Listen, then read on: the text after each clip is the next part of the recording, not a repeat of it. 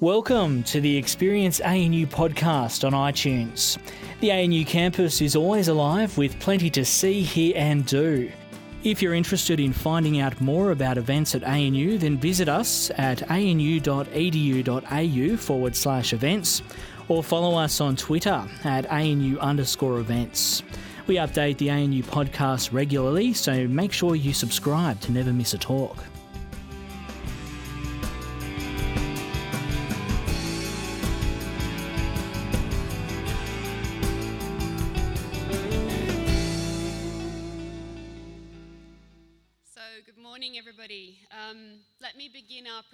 Today by acknowledging and celebrating the first Australians on whose traditional lands we meet, and we pay our respects to the elders of the Ngunnawal people, past and present.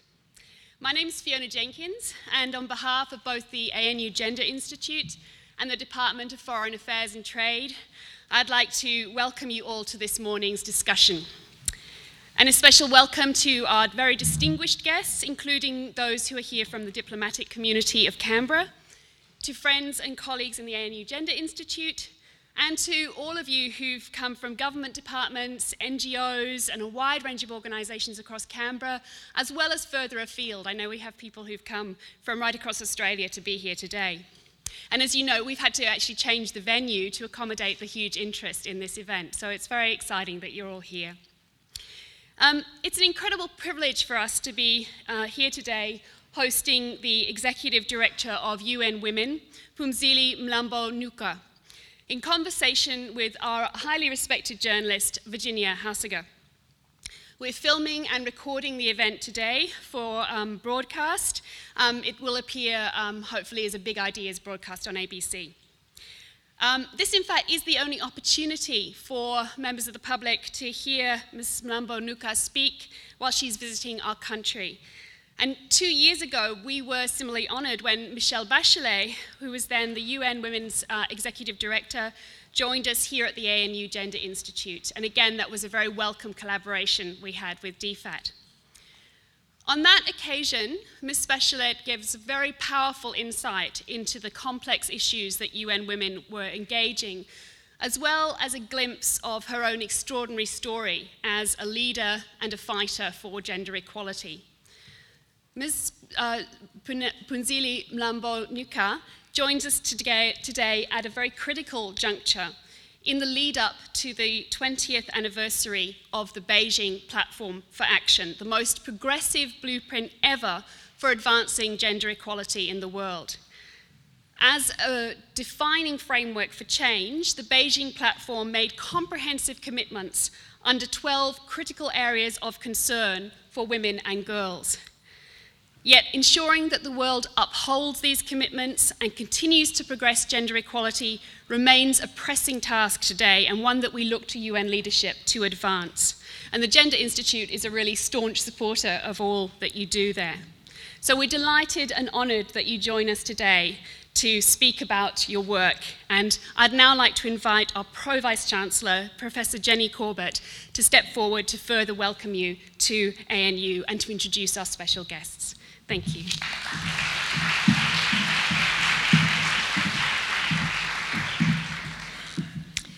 Ladies and gentlemen, distinguished guests, Your Excellencies, and members of the diplomatic community, welcome to the Australian National University.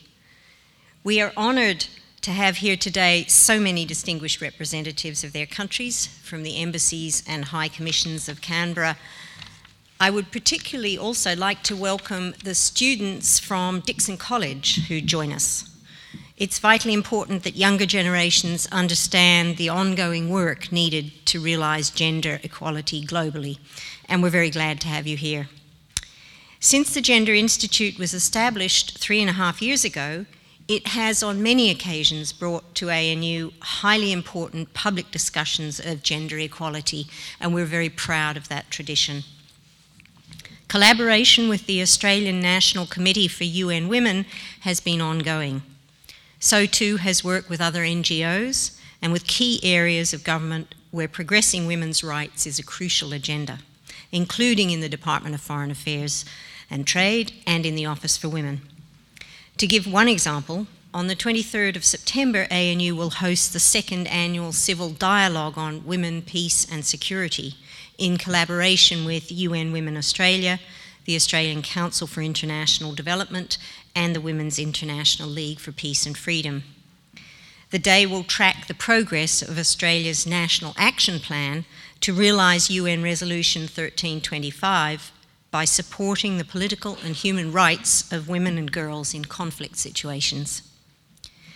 Starting operations in January 2011, UN Women's mandate is to accelerate global promotion of gender equality and the empowerment of women. Over many decades, the United Nations has made significant progress in advancing gender equality, yet, gender inequalities remain deeply entrenched in every society. Today, it's my great pleasure to introduce to you the Executive Director of UN Women, Phumzile Mlambo-Ngcuka. Phumzile Mlambo-Ngcuka is the United Nations Under Secretary General and Executive Director of UN Women. She was sworn into office on the 19th of August 2013 and brings a wealth of expertise to this position, having devoted her career to issues of human rights, equality, and social justice. Ms. Mlambo-Ngcuka has worked in government and civil society and with the private sector and was actively involved in the struggle to end apartheid in her home country of South Africa. From 2005 to 2008, she served as Deputy President of South Africa, overseeing programs to combat poverty and bring the advantages of a growing economy to the poor, with a particular focus on women.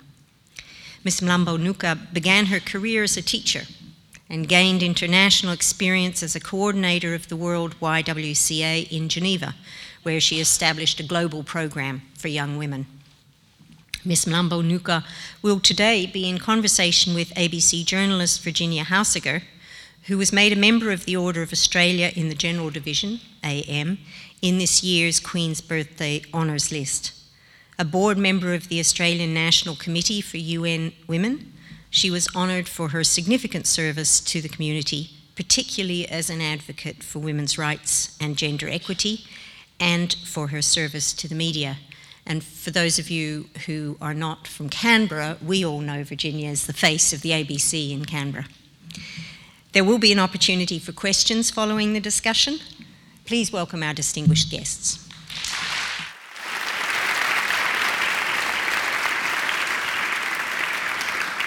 Professor Corbett, thank you very much indeed. And what a delight it is to be here with you today, Phumzile. It's a great honour for me, uh, for my fellow board members from the National Committee, and for all of us here at the ANU, the Gender Institute, and members of DFAT and the public. So thank you so much thank for joining you. us. As uh, Professor Corbett has pointed out, you took up this role a year ago, almost to this week. Mm. Now, I must say, when I saw you do that, it was a time when I thought, this is a really tough gig. Resources are stretched, funding for UN Women, the agency globally, is not quite what we'd hoped. It's a tough role. Why did you take it up? Well, uh, change uh, requires us to come up to the fore and make it happen. If uh, you and me don't step up, uh, you know, we're abdicating, I think, what is uh, the responsibility that we have as women on whom society has invested a lot of trust and uh, afforded us an opportunity to, to lead. So um, I felt that uh, in some ways, serving women is probably one of the best things that uh, one can, can ever do in this uh, ever going struggle for a better world. So, a year into the job, uh, I know you came into it with very clear vision as to what you wanted to do. A year into it, have you seen much progress? Well, uh, firstly, I must say I don't know if the vision was that clear. I was open to, to learning. I knew that uh, Michelle Bachelet and the team that I found there had made a great start and that uh, I was going to be, in a way, standing on, the on their shoulders uh, to, to, to, look forward. And it's been great to have that support and that history, even though it's a short history, because as you know, UN Women is not even five year old. We are like four years old uh, now. So, yes, I have seen uh, progress. if I even think about uh, where we are now since Beijing, for instance, and since UN Women uh, was born, one area that stands out for me is the increase uh, in leadership of women in countries where we, you least thought you could see women ascending to leadership. It doesn't mean that when we have uh, women ascending leadership, things change overnight because then they face challenges. But uh, it is important to see that when women get into those leadership, they begin to make laws that work better for women. I mean, I can count countries like Afghanistan, where we've collaborated with Australia. Uh, we have seen an increase in the number of women that are in parliament. We worked very hard with stakeholders locally in Pakistan to support the elections.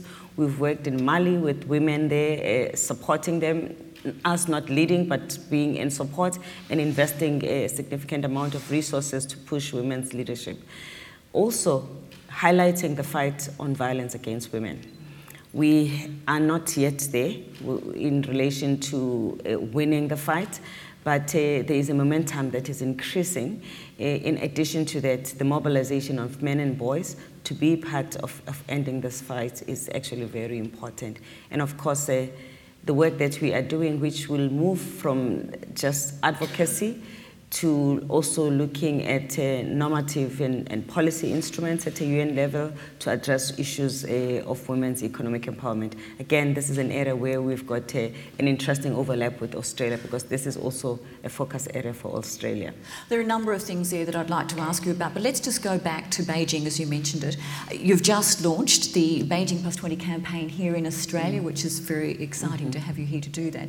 Now, Beijing Plus 20, for those who aren't familiar with it, uh, is the 20th anniversary of the, the fourth World Women's Conference that was held in Beijing. And uh, at that time, 189 governments signed on to mm. the, the, a declaration, the Beijing Declaration, and a platform for action that we saw at the time as being one of the most progressive roadmaps for mm. women's equality ever. Still is. And it still is. But the problem is, a lot of us 20 years later are scratching our heads saying, mm what happened. You've just named and nominated various areas of progress, but there's so much yet to do. Yeah. Well, the fact that we're sitting here today worried about uh, child marriages is an indictment that uh, we've made progress, but there are areas that are critical for women's empowerment and advancement where we need to do more work. The fact that uh, we sit here and we're seeing the backlash against women in areas of conflict, women are are raped with impunity. We still don't have the girls uh, in Nigeria back because uh, they were taken to thwart their efforts in education as well as to control their reproductive rights and health, selling them to, uh, to men to, and, and, marrying them off. All of those uh, hotspots highlights the fact that uh, we've taken some steps forward but there are areas that are, are, are worrying. In addition, we are not going to celebrate the 20 years uh, after Beijing in a manner that is befitting of what uh, Beijing stands for, because we are afraid that if we were to convene in the same manner as we convened in Beijing, sit around the table and have countries negotiate progress, we would lose what we gained in Beijing. This is how much the world has moved forward and how much there is backlash uh, against women. So that has to be an, a, a, concern for all of us. That backlash is a really tricky thing, a really tricky thing, because on the one hand, uh, you know, it speaks of progress, doesn't it? Yeah. The fact that there is backlash. Mm. But as you say, it makes it very difficult then to, to celebrate progress. Um, look, I know there are some women here who were at the, uh, the Beijing um, conference. There were 30,000 yeah. women activists came from all around the world, and it was a, a very exciting time. But I wonder too if the ultimate declaration was perhaps too visionary. Too it was ahead of its time, mm. definitely. And that is why uh, we have to keep it as it is. We do not want to risk a forum that will reopen it because, in any case, what is leadership? Leadership is about having a vision it's about looking much further than where society is and to create conditions for society to work towards attaining that vision. So, yes, it, is, it was ahead of its time, but it was a necessary instrument for us to show us how far the world can come and has to come in order for us to have a world that is fair for both men and women. So we have to keep Beijing as it is. One of the things that I, I, perhaps find most disappointing is the, um, the issue of uh, participation of women in decision making, key decision making roles, and political participation. 20 years ago, we were talking about significant changes, significant increases in the number of women in positions of key uh, decision making and political power. When we look around the world now, we still only have, I think, nine heads of state are women. Yeah. Um, 22% uh, of women parliamentarians, which is uh, nowhere for near parliamentarians enough. are women globally. So that's that's not good enough. And as we know, there are some nations where the participation of women in parliament is less than 10%. In our own region, in Pacific, it's very, very low and almost negligible. Yes. Um, again, the, the, frustration around this makes it very hard to get uh, feel celebratory about Beijing. Yeah, no, because I mean the idea is not to celebrate a handful of women who move forward. It is to create a, a critical mass of women at grassroots level, local government, uh, provincial or state level, and national level that, that participate in leadership uh, uh, level. But also, it is about broadening the leadership of women, not just in government, in private sector, uh, in communities, in religious institutions, in cultural institutions, and that is something that we still have to work very hard uh, to, to attain. I mean, if at the same time I think of countries in Latin America where we've seen a lot of progress in uh, representation of women in, in, in leadership positions in, in, in, government, that is something to celebrate. So we don't want to take away from the countries that are showing us the direction. Some interesting also uh, uh, opportunities uh, for, for leadership opened up in the last 10, 10, 20 years for women in Africa. In my own country, South Africa, the number of women in parliament has, uh, has, has increased. We have a, a, woman as the leader of the African Union. That is something that is big uh, for, for us in Africa. But also, you also have countries like Afghanistan. You would not have thought that women would go past 10%, and we've seen that uh, uh, happen. So, you know, there's no clear formula for this thing. No. Uh, but the important thing is that we must keep doing it, keep pushing.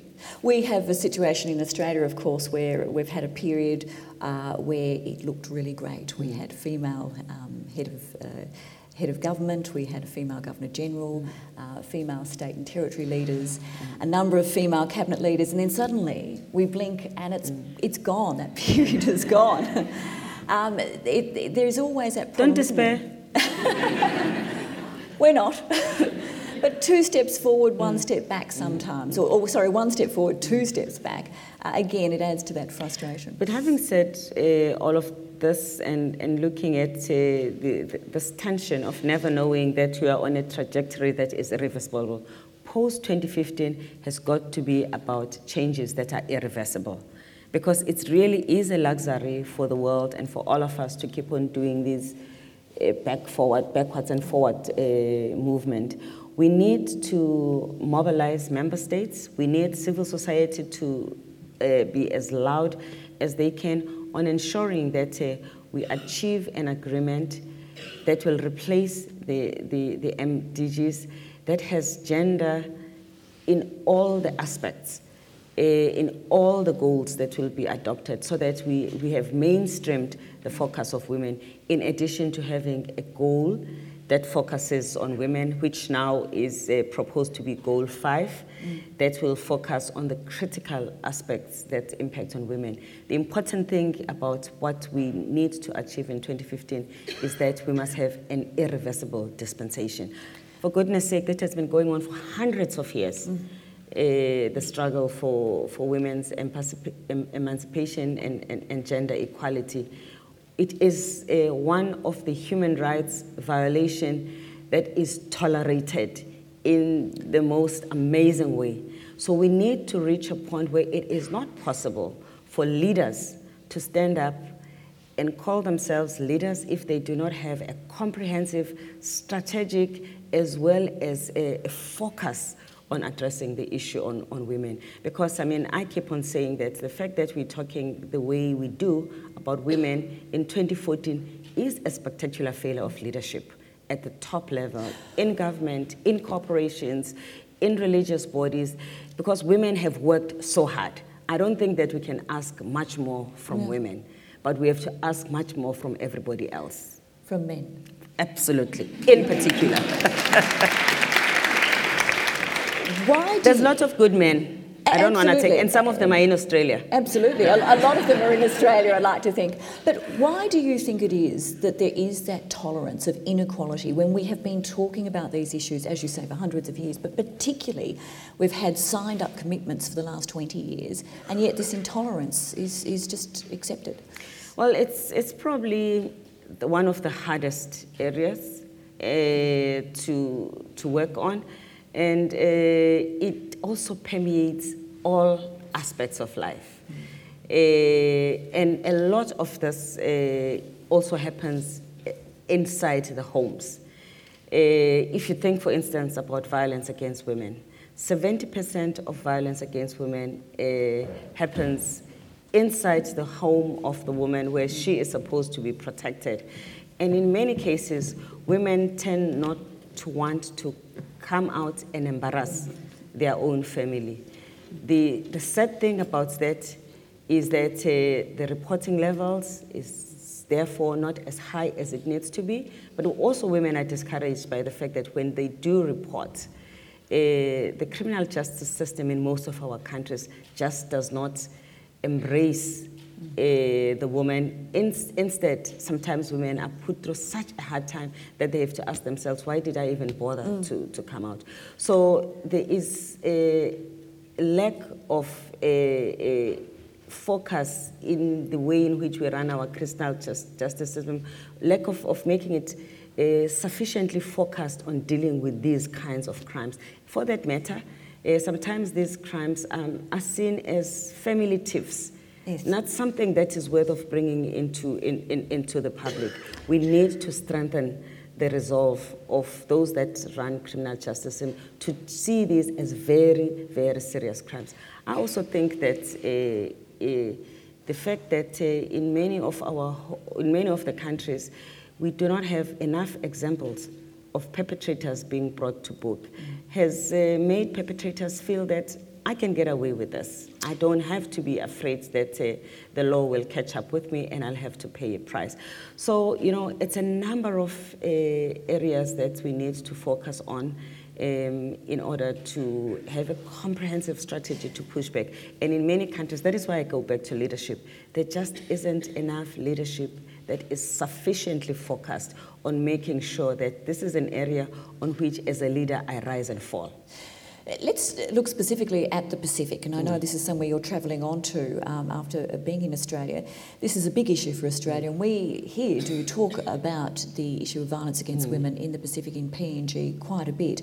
The figures are horrendous. Um, the so called family violence is horrendous, and exactly as you say, the perpetrators seem to. Um, to be, get, get away with uh, a, a lot of this because it's considered a a family tiff. Is it possible, and I know UN Women has a number of programs uh, in the Pacific uh, along with the Australian government and works in partnership. Is it possible that this has become a little bit hard for the rest of the world to understand or accept because it's tucked away in the Pacific and small places?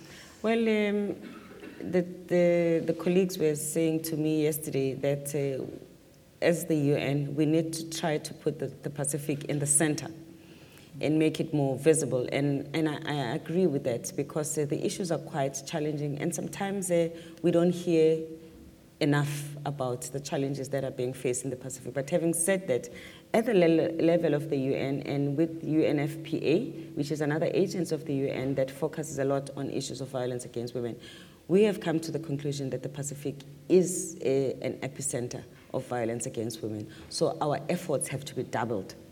Uh, and we need to collaborate with you. We need to collaborate with civil society uh, in the Pacific, with, with governments there, in order to, to, to, to, to, address, to address the issues.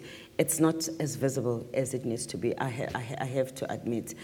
As UN Women, we have deployed, uh, I think, quite capable colleagues to work in that area. Our office, for instance, in PNG, Uh, as you know, is leading in addressing the issues of violence against women. Our program on addressing uh, safe cities, safe markets, has created a, a, case study and best practice on how you actually almost chew the elephant one piece at a time. Mm. Just by addressing the issues of violence in the markets, access to finance, and the safety of the finances that women generate there, addressing violence uh, in the markets that the women experience, getting a, a regulatory framework that is accepted by the police, by government, by, by the commercial entities, has meant that women are able to trade in relative safety, generate income that they can keep for themselves without anyone pickpocketing them and running away with the money uh, before they can, they can have it. And that has gener- generated a very positive dynamic. And that experience, we are taking it uh, beyond PNG. And uh, I'm glad to say that we're doing that with the, with the Australian governments and, and, and other uh, governments. the UK government is also a partner in this. You, um, you mentioned the MDGs just a moment ago. We were speaking about the, um, the, the post 2015 agenda. Do you feel that there is a, a consensus from nations about what that post 15 agenda should be, and how does gender come into that? Relatively so. Um, one thing that was good about the MDGs is that it generated a lot of data and evidence about. Uh, how we make uh, breakthroughs and take societies and communities forward, and uh, what it is that constitutes a failure, and how do we uh, uh, arrive at a point where even some countries with very limited resources can, can, can actually uh, move forward. So we know a lot about how to do things, about what is wrong and what is wrong, and about how to find solution. That has given a, a common platform for nations of the world because we're talking about data and evidence uh, uh, that everybody can look at. And we can see that in many of the countries, for instance, where there is reproductive rights uh, that are respected, where there's access to reproductive uh, health facilities, infant mortality drops, uh, maternal health and the deaths of women giving birth is reduced.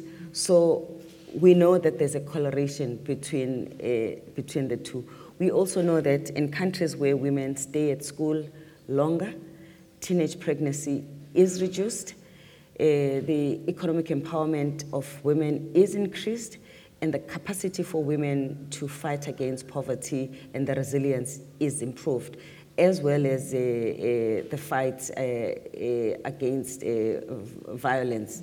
So again, we can see the, co- the correlation there. In the post 2015, we are using these insights and knowledge to position all of the interventions that advance uh, equality of women much better. So the goal that is uh, proposed to be the goal that will address uh, gender equality and women's uh, empowerment is very much uh, informed by evidence. For instance, we know that unpaid care work impacts on a large number of women all over the world. And that uh, while we know that there are many governments that will not have the cash to pay women for unpaid care work, but many governments can provide infrastructure to relieve women of unpaid uh, uh, care work so that they can go outside the home and earn an income. In some cases, paid care work that women do, like looking after sick people, can be turned into training women as, as trained caregivers, nursing aides, uh, grassroots social workers with some expertise and earn an income that could change the fortunes of a lot of women in the world. Countries that have got social protection policies that are active and women are able to draw some resources from social protection, reduce poverty of women quite, quite significantly. We also know that uh, access to education for women at primary school level is important but not enough. That we need to push for women and boys to go beyond primary education to secondary education because every year that we add in school changes the quality of life that these young people will lead for the rest of their lives. So would you suggest then that the MDG, the Millennium Development Goal on education, didn't go far enough because No, the target didn't. was about primary It school? didn't. Uh, I think that we all ag- will all agree, but uh, it maybe was realistic because the countries that were starting at such a low end. Uh, there were countries that started at less than 40%, and now we have got an average of about 90% of access to primary education globally. That is quite uh, something that uh, we could regard as a big achievement of the MDGs. You know, it's very interesting just on education. Here in Australia, we rank first in the world Mm. for the participation of women in education, which is marvellous. We have more women coming out of universities like this than Mm. we do men, and yet we still struggle with women in leadership positions um, and political positions in, in this country. Let me tell you, there is no country that has attained gender equality. In the scale of uh, the least uh, failed state and the most successful state, uh, Iceland ranks at the top. Iceland still, still has gender inequality. If you think uh, Central African Republic is right at the bottom and Iceland is right at the top, one thing that they have in common is gender inequality. Dear oh dear, the G20, the G20 summit, which of course Australia is hosting very shortly, uh, you have a message for G20 leaders, I believe, about transformative changes in the lives of women and you want them to make that a priority. How Absolutely. Do, how do you do that? And inclusive economy. The G20 has had, in the last few years, the challenge of rebuilding the economies uh, that were compromised by the financial crisis. Uh, this is an opportunity in the rebuilding of these e- economies to also look at inclusive economies, at growth with development that focuses on addressing the plight of women because in any case the inequality that we still see within and between countries one thing that this inequality has in common is that women are on the wrong side of the equation mm. so not unless in, in rebuilding the economies and in addressing the issues of growth, we don't just focus on GDP growth. We focus on the real economy and on allocating resources in a direct manner that, that, that targets women. Only when we do that, we will be able to see growth that is inclusive. So my big message to the, to the G20 is to ensure that we are targeted and that we are inclusive because the issues that they are worried about, issues of the 21st century, the, uh, the poverty where still exists, the, the, the inequality, the issues of peace and insecurity, one common denominator in all of this that needs to be attended to is the plight of women. So, you know, the answer is in our, is right in front of our, of our faces. Of course, it can't happen though. the improvement can't be made unless we do get men on board. Yeah. And it was interesting, you know, ahead of the G20, uh, there was an issue here in Australia with the B20, which um, failed to include women in its lineup of speakers until that was pointed out. Yeah. And the response was, oh, they hadn't noticed. um, so, you know, you scratch your head and think, you know, once again, you know, one step forward, two steps, or three steps, or five steps back. How do you think is the best way to engage men in the work that needs to be done to improve uh, uh, gender equality and women's empowerment? Uh, we have to showcase the men who do the right thing because, uh, in case some people haven't noticed, that they are good men. so we have a campaign, for instance, in UN Women, which we call He for She, which is project, projecting and working with those men that are willing to stand up and, and, and be counted. Uh, we are asking the men to mobilize other men around programs that are, are targeted to address the specific challenges in their own communities and in their own uh, countries. And we are uh, encouraging women to join hands with the men and to support and to acknowledge that. Now, uh, in many ways, feminists of my generation, we didn't quite work with men, and I will live to regret it to some extent. Uh, but uh, and so, so in some ways, it can be even counterintuitive to do this. Part of that is actually speaking to ourselves about having to accept and embrace a critical role that men can do and to encourage them. We also need uh, to change the narrative as women. And uh, focus on a balanced message between the challenge that we face and the opportunities that are there and articulate what is in it for men if uh, gender equality is achieved. The emphasis that uh, empowerment of women is empowerment of humanity is a very important uh, message that we have to keep sending so that everybody can see that no one is being shortchanged here. It is about a win-win.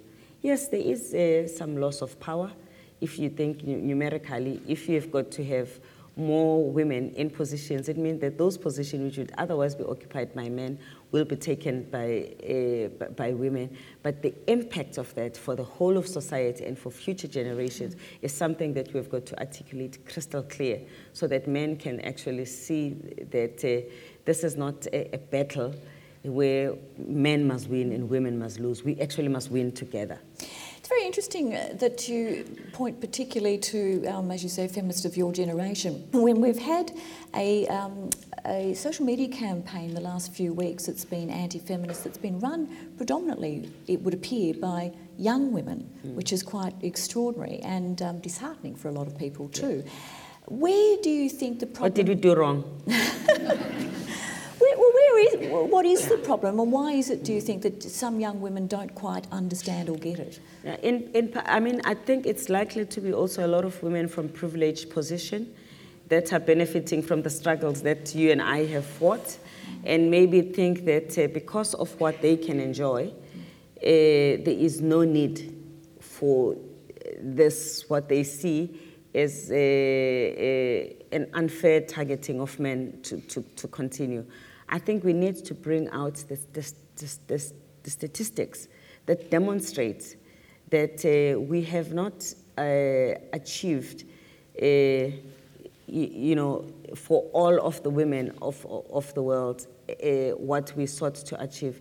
The fact that uh, even in relatively uh, rich countries and countries that are better resourced, like Australia, you'd still have the women who are at the bottom of the pyramid that need to be supported. Maybe those young women might not even care about uh, uh, those, th those people. That is also where our human rights culture as countries and the education thereof becomes important. I think institutions like this, universities, in their teaching need to uh, also be supported and encouraged to make uh, issues such as human rights quite critical in the discourse of the universities. And of course, uh, the, the young women's movements, the, the youth uh, movements become very critical as forums for, for peer exchange, peer pressure, and for dialogues that must happen between and amongst young people. I mean, I feel that if you're a young person and you do not belong to any association, club, or, or organization, beyond the things that you must do, you actually are missing out a lot because it is in these social fora, in these organizations that you actually are taken out of your comfort zone and you get amazing public education that makes you a much better adult and better person generally. Which is a wonderful message. I'm going to take uh, questions from the audience in a moment, so if you do have a question, please pop your hand up and the microphone will come your way. But just before I do, Phumzile, I want to um, come back to an issue that is quite hot in Australia at the moment. We have a, a government talking about um, uh, supplying warplanes for an increased um, bombing uh, campaign in Iraq uh, which gets us thinking, of course, about women, peace and security and the effect of, of, um, of war and conflict on women. Now, the women, peace and security agenda has been around for quite some time. It's, it's now gaining a good bit of traction here in Australia. Are you satisfied that the the 1325 resolution and the women, peace and security agenda is now well understood across the world? Well, I am very much encouraged that uh, in every part of the world that I go, uh, uh, of course, there are countries like Colombia where the issue of women, peace, and security has been very visible, and women, uh, uh, with our support as well, continue to play a significant role. But you go to, to, the, to, to the DRC, you, you go to Southeast Asia, you go to the Middle East, women know a lot about the fact that the Security Council has passed resolutions that focus on, on, their, on their role in peace and security, both to protect, but a significant role that women can, can play in peacemaking, in peace negotiations, and as sustainers of peace. So I'm satisfied that uh, there has been a lot of buy in and a lot of information in different parts of the world uh, has permeated, but the implementation has not reached the level that I would like it to reach. So, going forward, one of the big challenges about 1325 as a resolution uh, that uh, focuses on women, peace, and security, it is about effective implementation. Uh, it is about greater advocacy by civil society and greater implementation uh, by, by governments. It is also about encouraging our defense services all over the, the world to be the advocates of women, peace, and security. Lieutenant General Morrison here in Australia is one of our shining examples of men who have come out of the comfort zone and challenged the status quo and engage their own colleagues and peers about the importance of respecting the rights of women. We take his message and we are, we are making it a global, a global message. We work with Australia, for instance, to train troops and to prepare them for gender sensitive peacekeeping. You just do not know how important that is. In a country where women are raped, uh, where it is more difficult, it's more dangerous to be a woman than to be a soldier, in some cases because of the number of women who are victims. When we have a peacekeeping force that arrives and is gender responsive and will go out of its way to protect women, that makes a big difference. And we'd like to see much bigger uh, pronounced activities of, of that nature uh, in all areas where countries are intervening to bring about peace in, in countries that are in conflict. Okay, we will take some questions from the audience. Um, I do have a, a, couple that have been submitted already, and we're going to kick off with a, an audi- a audience question from one of our students from the secondary college, the Dickson College, uh, Anthony Molino. Now, Anthony, I hope you've got a microphone in front of you. Ms. Ngcuka. Um, firstly, I'd like to thank you for all your dedication and work you've done to making our world a better place. Um, my question for you is how do we find a balance between affirming gender equality standards and respecting existing cultural values? And, and, and a balance between would you gender, like gender equality. The last part I didn't hear. And respecting existing cultural values. Cultural values. Okay. Should we take a few and then answer? We'll just. I think we'll just take okay. Anthony's first. We've got a few to get through. Okay. Well, you know, when we talk about gender equality, which is a universal value, and human rights, universal values there, we need to be brave to look at cultural practices that are harmful uh, to women and to society as contradicting the universal human rights. I don't think that uh, in countries and communities where early marriage is seen as a, a norm, uh, we can actually say, in the interest of respecting the cultural norms and values of those countries, we will turn a blind eye and will allow that to happen because that young girl and young woman who's put in that situation is having their rights violated and it deserves to be supported by us. So we actually have got to take the responsibility as global citizens to intervene in cultural values that are harmful to, to, women, and, to women and children.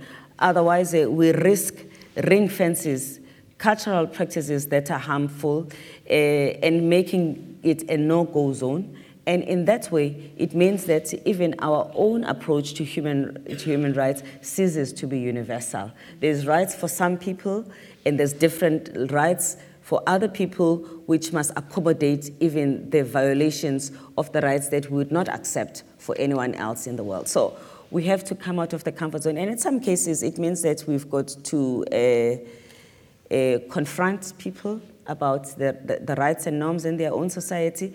But, you know, this is because uh, uh societies are dynamic, societies can change.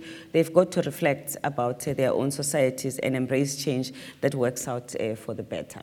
And I think the, the, uh, the tricky thing that uh, Anthony's question goes to the core of is who decides, though, whose values are yeah. more important? Well, uh, if you are going to harm somebody and cause them to die and have them uh, raped, uh, you know, I just think that uh, we, are, we all have a right to decide that it is un- unacceptable. But ideally, you need to work with the people in those communities to lead in taking a stand that denounce those. And that is where investing in public education at a grassroots level, supporting civil societies in those countries to provide the leadership, having the humility as people who go and work in other people's community to listen to the people and the leadership of those community and supporting them to be the ones that actually come out and provide leadership. But I think when it is all said and done, when all else fails, I think we have got an obligation to intervene when people's rights uh, are being grossly violated, no matter what the situation is. Okay, thank you for that answer. We have another question here from uh, Professor Hilary Charlesworth.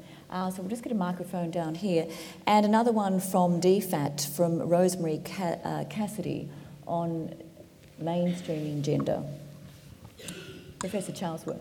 Thanks very much. I wanted to take you back to a very interesting comment you made in the opening questions, which was about reopening or revisiting Beijing, the Beijing platform. And you said that there wasn't much point in having trying to come up with a, another document mm. because of the fears that there would be a rewinding mm. of some of the advances. Mm. I was intrigued by that comment and, and have heard that said. And I'm wondering could you, for us, identify some of the factors that make it difficult to organise something like Beijing again? I think at Beijing there was a sense this is a first step. I think a lot of people at Beijing might be horrified to think 20 years later we're afraid of reopening it. Mm. But what in your, you're in a wonderful position to identify the major factors that are causing the backlash that you've spoken of? You know, one of the biggest challenges centers around issues of reproductive rights and sexuality, uh, sexual rights. Uh, where we see significant pushback has been in the definition of family. Uh, if you remember in Beijing, uh, we were progressive enough to accept that the family is not a, a traditional family of men and women. We accepted uh, single parents and uh, women or, or, or, or, men. And uh, we were also, uh, I mean, it was not as explicit, but we understood uh, that uh, we, were not going to have a sexuality that is only focused on relations between men and women there, was, there was openness. That is now a very controversial issue. And for people who are giving us pushback, that is what, in many cases, they, they are afraid of. We also tried to emphasize the importance of a comprehensive sexual education in order to address some of both the rights and the health issues that uh, uh, arise. Uh, out of failure of education in, in, in, in, in, that, uh, in that quarter. But the pushback also has been very strong because that is seen as some uh, excuse for propaganda to encourage uh, uh, all kinds of uh, sexual choices that some countries, governments, and societies are not comfortable with. So, again, the tension really centers around issues of reproductive health and reproductive rights. But having, having said that, the majority of the countries uh, have made progress, uh, but those that have not made progress, where we see backlash and a very strong uh, fundamentalism, are so strong in their push that they create enough of countries that could stifle the negotiations significantly because of the manner in which decisions are taken in the United Nations. If you consider Catholic countries and if you, you, consider the countries where there's conservative uh, Islam, and if you consider some of the countries uh, in Africa that also have a very traditional outlook to some of the, that becomes quite a, a warring chunk and number of countries that uh, we have to uh, win if we were to sit around the table and negotiate. And the risk of losing is just not an option. Given that tension, as you say, and it does come back to, as you've just pointed out, religions, uh, is it the role of UN Women to really push the boundaries here? Yes, and we're hoping to push the boundaries in the post 2015 negotiations because there, there is an, an opportunity and a table to sit around with, the, with nations, and the mandate there is to try to make the world better uh, for both uh, men, men and women. So while we leave Beijing as, as it is, it does not mean that we are leaving the women's issues and not adding on some of the new challenges. For instance, if you think about uh, uh, trafficking of women, when we were 20 years ago, it was not a big problem and as complex as it is today. We cannot, in 2014, not look at new ways of addressing this issue and therefore broadening the definition of violence against women. We are doing that in the 2014, which means that some of the issues that we might not have covered uh, in, in, in a manner that requires us to cover them in 2014 without reopening Beijing and maintaining the principles as they were there, we are taking these issues forward in the post 2015 negotiations and discussions. Okay, it's fascinating. We also, I'll move it on, we have another question from, uh, from representative of DFAT, uh, Rosemary Cassidy, on gender mainstreaming. Uh, Rosemary, if you just pop your hand up. Yes, my, my question, hello, uh, my question relates to UN Women's role in the UN system and UN Women as a new organisation's influence on increasing the mainstreaming of gender equality in UN organisations. Could you just please reflect on that? UN Women has played a significant role in creating a system wide model uh, of both uh, encouraging UN agencies and, for that matter, all other uh, uh, institutions that are, don't work specifically on women but are working on development. So we have created a mechanism in which, in those institutions, you could have a focus uh, on women. Within the, the UN agencies, almost all UN agencies now have got some focus uh, on gender. Uh, through which they look at the issues that need to be addressed under their sector. If they are in education, if they are in agriculture, uh, if they are in technology, each one of these agencies have got to look at an agenda for women within those institutions. In that way, we make sure that the skills that we don't have in UN Women, we don't have skills for, to address the complex health problems that women uh, face, but WHO has got that. And thankfully, in an institution like WHO, it is a highly engendered institution, and therefore uh, the issues of women are mainstream there. If you deal with UNICEF, they will focus on girl children and so on. So that is how we, we, we, we facilitate mainstreaming. But I have to say that it's not good enough what we have achieved there. There's still a lot in some of the institutions, even within the UN, where uh, there's room for, for improvement to move beyond ticking the box and to actually fundamentally bring about changes. We see that in governments as well, where there's been a gender mainstreaming. Sometimes uh, uh, you look and you see that the whole institution is not reinventing itself to be more gender sensitive, but there's just a little corner where three people work around gender and the rest of the institution moves happily uh, being gender insensitive. And that is something that needs to change. Indeed, indeed. Um, Luna, we have a question from Luna. If you could just pop your hand up. Uh, where are you? Uh, this is the issue you mentioned before the elephant in the room, and the, uh, sorry, the elephant that we have to chew away at. It reminds me too, the elephant in the room, often when we're talking about uh, UN women and programs, is the issue of money, funding. Uh, resources, support, it's getting harder and harder. And Luna has a, an important question about the private sector. Luna, do you um, I'm right here. Um, thank you, Dr. Phumzile, for coming out here and speaking to us today. Um, as you would be aware, that the Australian government has a new uh, development policy which has a very strong focus on engaging with the private sector. In your opinion, what would be the most efficient and effective ways the Australian government can engage with the private sector in addressing gender equality and empowerment of women in reducing poverty? Yeah. Well, uh, for one, the private sector in, in Australia could give more money to the National Committee of Australia. Here, here, here, here. Uh, and to the causes of women in general. Because I think uh, thus far it's been civil society focused on advocacy and governments focus on policy and resourcing of, uh, of the women's agenda. And the private sector has not played a significant role. It's changing, but not fast enough. So uh, I would encourage the Australian government to actually lobby and, uh, in some cases, ins- institutionalize and facilitate a, a, direction in the private sector where private sector invests in women.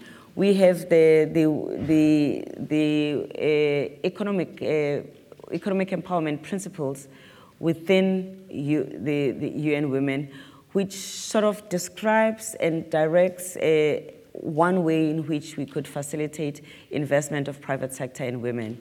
We talk about uh, private sector uh, taking away the glass ceiling within the workplace. That goes a long way towards uh, creating an environment where women can thrive in the private sector and in the economy.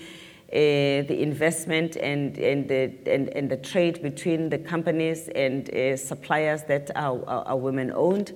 Uh, ensuring that within each company you've got uh, the right policy to fight sexual harassment and to make sure that there's equal pay for equal work are some of the principles that are enshrined. But of course, contributing to women's causes handsomely. If I look at the contribution that private sector uh, gives to male sports, yeah. and I think about what private sector contribution makes to the abuse of women and children, it's chalk and cheese. Mm-hmm. I love sports, especially what happened in Harare. No offense meant. Of course, what happened in the cricket field stays there. And as a South African, I don't want to belabor the point. But I know that these sports have thrived because of the investment that private sector has made on them. And it tends to be the sports that are also male dominated. We would like to broaden the investment of a private sector in the causes that are good for humanity. Sports is one of them. But surely saving the lives of women and children is just as, uh, as important.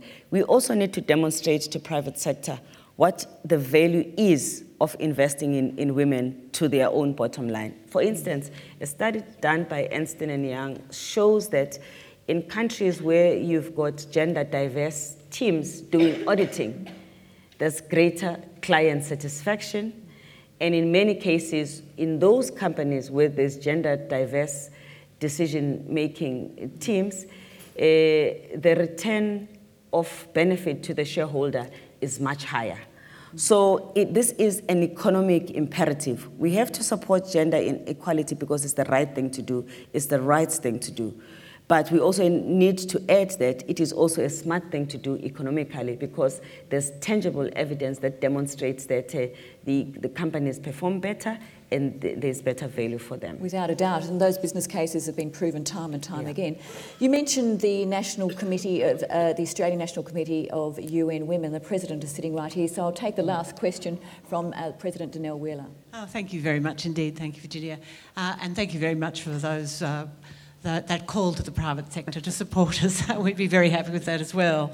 I want to go back to Beijing Bus Plus 20, and I think people here would be very interested to hear what UN Women is doing over the next year to celebrate and commemorate uh, the work of uh, those women in 1995. And I wonder if there's, you could reflect also on what we could do from Australia to support you in the activities over the next year. Okay. Well, as many of you may know, that uh, 2015 will be 20 years after, after uh, the declaration in Beijing was, uh, was, was adopted. So there is a cause for celebration, notwithstanding that we do not want to renegotiate uh, the declaration as was adopted in Beijing. So we have got a decentralized uh, celebration where at a country and local level we are asking countries to host activities and events that celebrates uh, uh, the, the declaration and what was achieved and what has been achieved. And we also have intergenerational dialogues and activities so that we could bring in younger people. And uh, yesterday we launched uh, the, the Australian uh, version of that celebration of Beijing. Uh, we have also asked countries to prepare national reports that review what has happened in each country. We now have about 150 countries that have submitted their reports. That will enable us to write a global report uh, informed by these reports, and we will be able then to share that information with you. We also have regional reports where regional economic bodies in each, in each region will also produce a report, which is a consolidated of the regional status, and that also will inform a report that we'll issue in March next year, which will be a report on the status of the women of the world. In March, during CSW, we will also celebrate 20 years of Beijing in New York which is a time when we've got the largest number of women that come to the United Nations. So it is opportune for us to do that. But in different parts of the world, we've got different celebrations. In Chile, for instance, we'll focus on women in leadership. Sometime next year, uh, that will be, luckily, we know the president in Chile very well. Uh, so that will be a collaboration between UN Women and the Chilean government. We will have a collaboration with the government of Korea on education. We, will, we have had an event on human rights with the Nordic governments focusing on, on, on, girl, women, and human rights. We will have an, an event on economic empowerment in Rwanda, uh, focusing, uh, collaborating with the government there and, w, and WTO and economic agencies of, of, of, of, the UN. And we will also have an event on uh, girl, girl, girl children with, with UNICEF. Uh, we will have an event with ILO looking at, at, at the economy and, and, and, and, women at work. So we are latching on and encouraging sister agencies to do celebrations that are focused on their areas of specialization. And we're asking you in your big and small way to do that also in your different countries. And I should add to that, one of the months is focusing on women in the media mm. and the representation of women in the media, which is something that I ho- hope mm. everyone gets on board with too. And we should make mention too that you launched yesterday the 20 for 20 campaign, UN Women's National Australia Committee 20 for 20 campaign, asking people to donate $20 for 20 months to really support the Beijing Plus 20 campaign. Now, unfortunately, ladies and gentlemen, at this point, I have to call an end to this fascinating discussion. Phumzile, it has been absolutely a delight and wonderful to meet with you and to speak with you. But uh, I now have to call on uh, Kathy Klugman, the First Assistant Secretary of the Pacific Division from the Department of Foreign Affairs and Trade here in Australia, to close today's event. Kathy.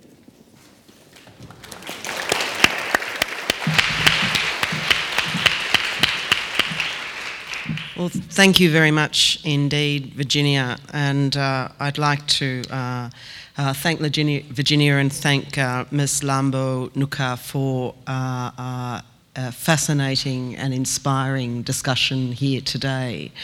Uh, I think I speak for most of the, uh, all of the people in the audience when I say uh, events like these uh, have the power to make change in themselves. The conversations that you've just been having feed into the thinking of everybody in this room and feed into the conversations that we all go and have with our partners, with our families, and with others. Um, my own conversation with my own family, in light of the comments that you've made about. Uh, uh, uh some online backlash led by young Gen Y women. Uh, uh, when it comes to my seven year old daughter, I've made it absolutely clear to Ella that. Um, she, she must be a radical feminist when she grows up. And if she isn't, I'm not going to buy her another Barbie doll. That's it. Since um, since the last visit to Australia of the Executive Director, your predecessor, the Executive Director of UN Women, uh, we have had a change of government in this place. Uh, and just as we've, um, uh, uh we no longer have an Australian, uh, uh, a female as an Australian Prime Minister, we have for the first time in our history a woman as our Foreign Minister. Um, and I think that th- that's an important development for Australia. Um, and it's certainly um, uh, a priority of our new Foreign Minister, Julie Bishop, to uh, keep working hard um, uh, and for Australia to retain a leadership role internationally in uh, promoting um, uh, uh, the rights of women, and I think very importantly, uh, working with organisations like UN Women, working with other governments to do what we can to protect the gains made so far and to um, advocate against the sort of backsliding, including on those central issues of women's reproductive rights. So we um, uh, the Australian government's uh, commitment and interest in that is unflagging. Uh, uh it has, is at least as strong as it has ever been. So too is our partnership with UN Women. Uh, in, a, in, a, in a previous job, I was standing in the Cook Islands um, with our then Prime Minister and with your predecessor, with Michelle Bachelet, when Australia uh, uh, made an announcement which was a real head turning announcement in the Pacific when it came to the rights of women. And that was the launch of our Pacific Women Shaping Pacific Development um, Aid program. $320 million over 10 years. It blew out of the water entirely anything that had ever been tried before. The good news is we're still at the beginning of that program. We're about two years into the decade, and I am absolutely determined, and everybody who's working on that program is determined that we will work as hard as we possibly can so that when we reach the end of the 10 years, we see that we have done something transformative. Um, I'm very pleased to see uh, uh, with us today uh, Jacinta, the Deputy High Commissioner for, for, for Papua New Guinea, uh, uh, the determination of the current Papua New Guinean government to make a real difference when it comes to violence against women and rights of women is very clear, and the partnership between Australia and the Papua New Guinea governments is very strong in this area. Um, uh, but we need your help. Uh, we need the help of UN Women, and we are funding UN Women on the markets programs and the other things that you referred to. We need the help of UN Women, but we know, also need the help of everybody in this room um, uh, to come up with new ideas for transformative change. Because if we don't try new approaches, I'm really afraid we will get to the end of that decade and we will not have, have um, uh, uh, uh, had the impact that we are determined to have uh, in collaboration with the governments of Papua New Guinea, with the governments uh, of the Pacific uh, and elsewhere. Uh, finally, before I close, I'd like to pay tribute to, to, to UN Women. Uh, there's, a stro- there's a reason that the Australian government has been at the forefront of funding and support for UN Women, and that is because uh, uh, uh, we see an extraordinarily important role for your organisation. And I think your organisation, um, including um, in relation to, to other UN organisations, has been um, very willing and very keen to take seriously uh, the issues in, for example, the Pacific. Um, uh, too often with uh, global organisations uh, focused on development, understandably, uh, uh, you often get focus on areas where uh, uh, the largest number of people are suffering the deepest poverty. That is absolutely understandable. Uh, but that can have a side effect of marginalising or not bringing to the centre the sort of um, development issues, really difficult development issues, including really difficult women's issues that we have here amongst the scattered and small but very important populations of the Pacific. So UN Women has stepped up to the plate.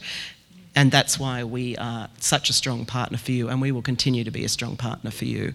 Before I close, I'd like to um, uh, because this is a vote of thanks. Um, I would like to pass on my thanks uh, very strongly to the ANU for the, the partnership that, that uh, you have uh, developed with us uh, for today and beyond today, and in particular with the ANU's Gender Institute. I'd particularly like to thank Fiona Jenkins, Barbara Clare, and Jenny Corbett from the ANU for all the work that you, that you do. Thank you very much.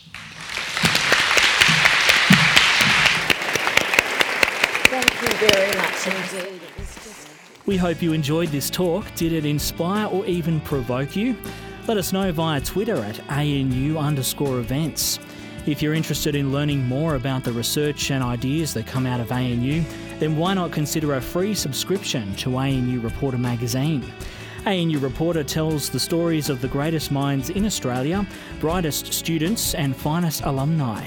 Visit news.anu.edu.au forward slash publications and click on the ANU Reporter magazine link to find out more.